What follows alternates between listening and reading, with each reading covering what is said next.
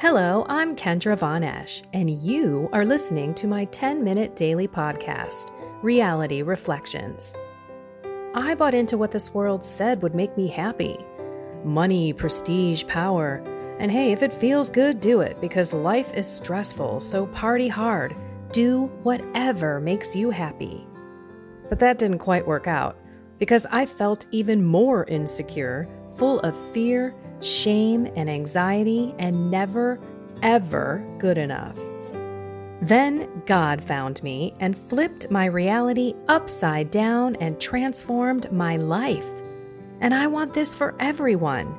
So I left my executive career to help others find true acceptance, supernatural peace, joy, and love that only comes from a relationship with God. Here is my reality reflection for today. Alrighty, everyone, I'm in my car. I'm officially sick. My husband and I just went and gave blood. I cannot wait to get those results back to see how my keto eating is doing with my cholesterol and to see how my husband is doing. So I'm waiting in a parking lot to go grocery shop, but I figured I must come to you before all of that because I think it's important for us to remember that Jesus sent them out two by two. Two by two. So, who is your accountability partner? A best friend, a spiritual director, a faith coach? It could be this membership group, but it's always better to have someone that you can directly talk to, that you can communicate one on one with at any moment. My accountability partner is my husband. I've been sharing everything with him on this journey since day one. The minute he walked in the door after I went to confession after 26 years, I about tackled him and told him he has to go. It was the best thing that ever happened to me.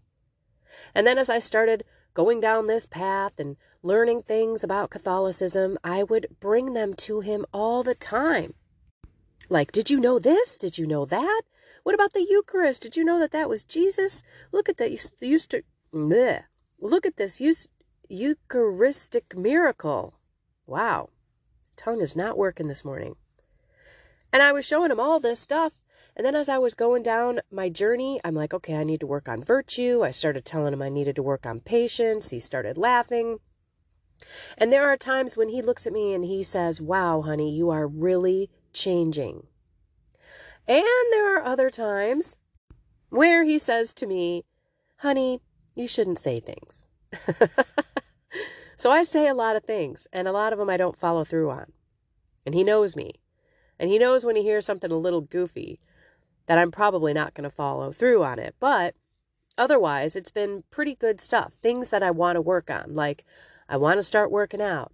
I want to get healthy. I want to get rid of these pains and aches. And he takes those seriously, but he also knows how lazy I am and how many times I've said that I wanted to do it, but never followed through and kept it on a regular basis. But now that's a different story. And he can see it. And he's working out and he's eating better as a result. And so, this is why we should have an accountability partner, especially one that is close to us and he or she does not need to be on your journey. My husband isn't going to Mass. My husband is on a journey. I mean, he's the one that's reminding me sometimes, hey, we didn't say grace. He is on a journey, but he's not where I'm at. And it doesn't matter because I'm just telling him about mine and what I'm trying to do to make my life more happy, more healthy, more holy. Sorry, I'm wearing a little windbreaker coat, so you might be hearing my arms move because I cannot just sit without moving something and talking. So, again, we need accountability partners. We need someone on the journey, and they don't have to be like you where you are on your journey.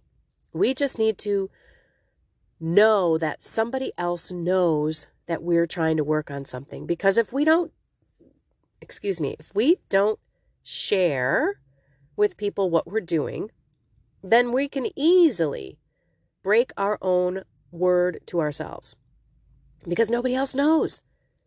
And we're okay with lying to ourselves sometimes, right? No, we don't we're not going to do it today. And that is what we don't want.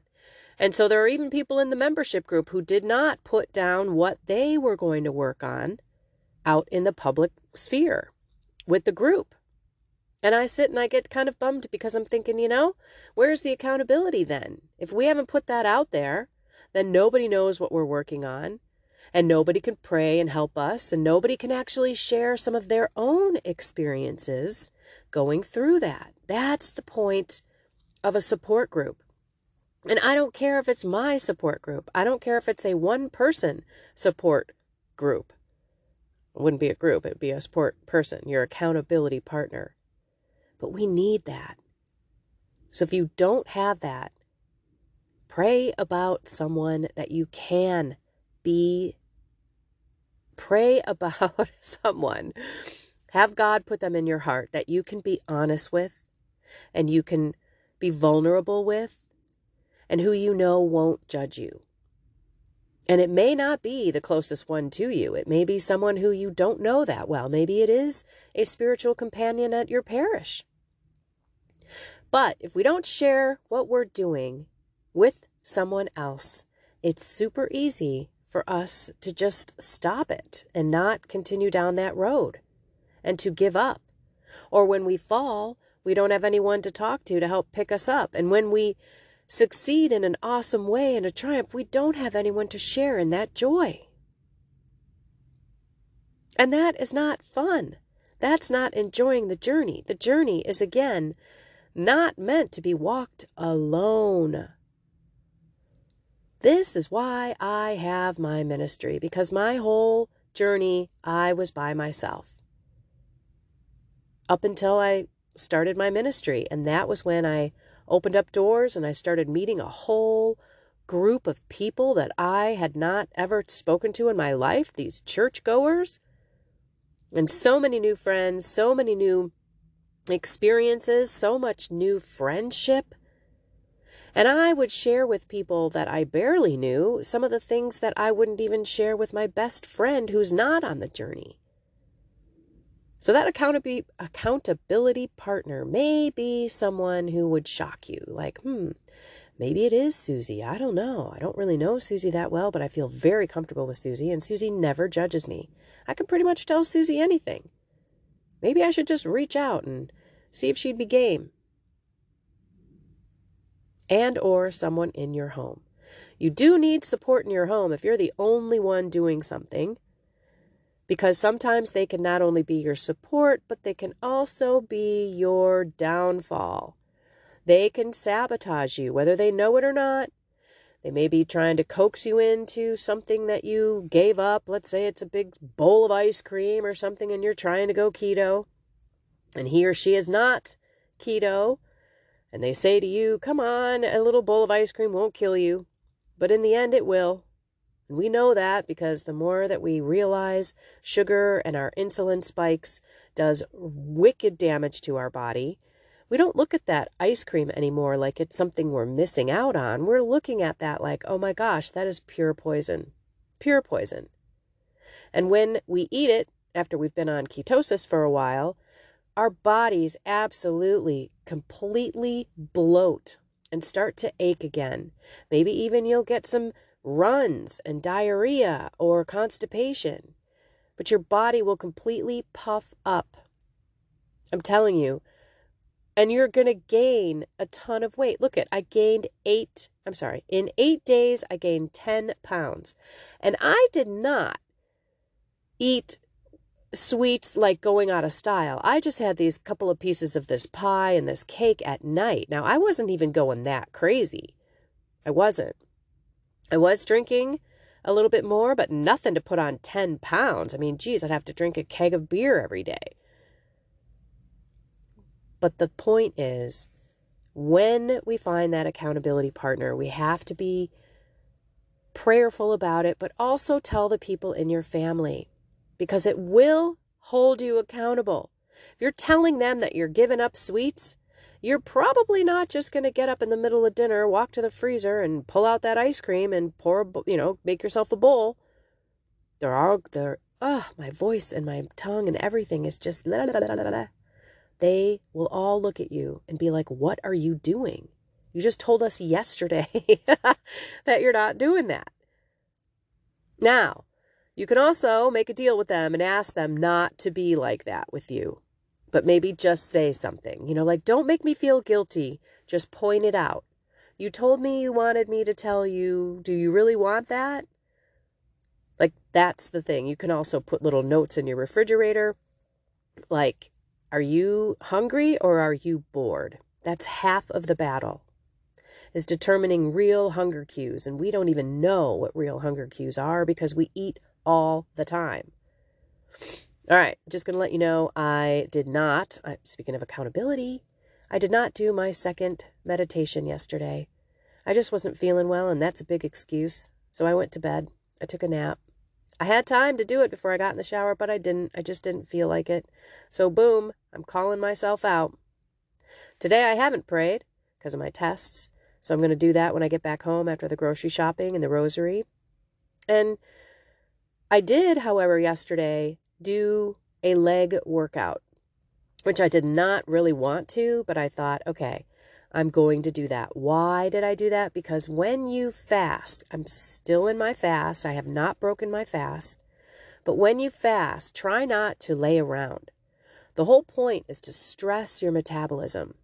So go for a walk or do some sort of little workout. My leg workout was a 30 minute workout.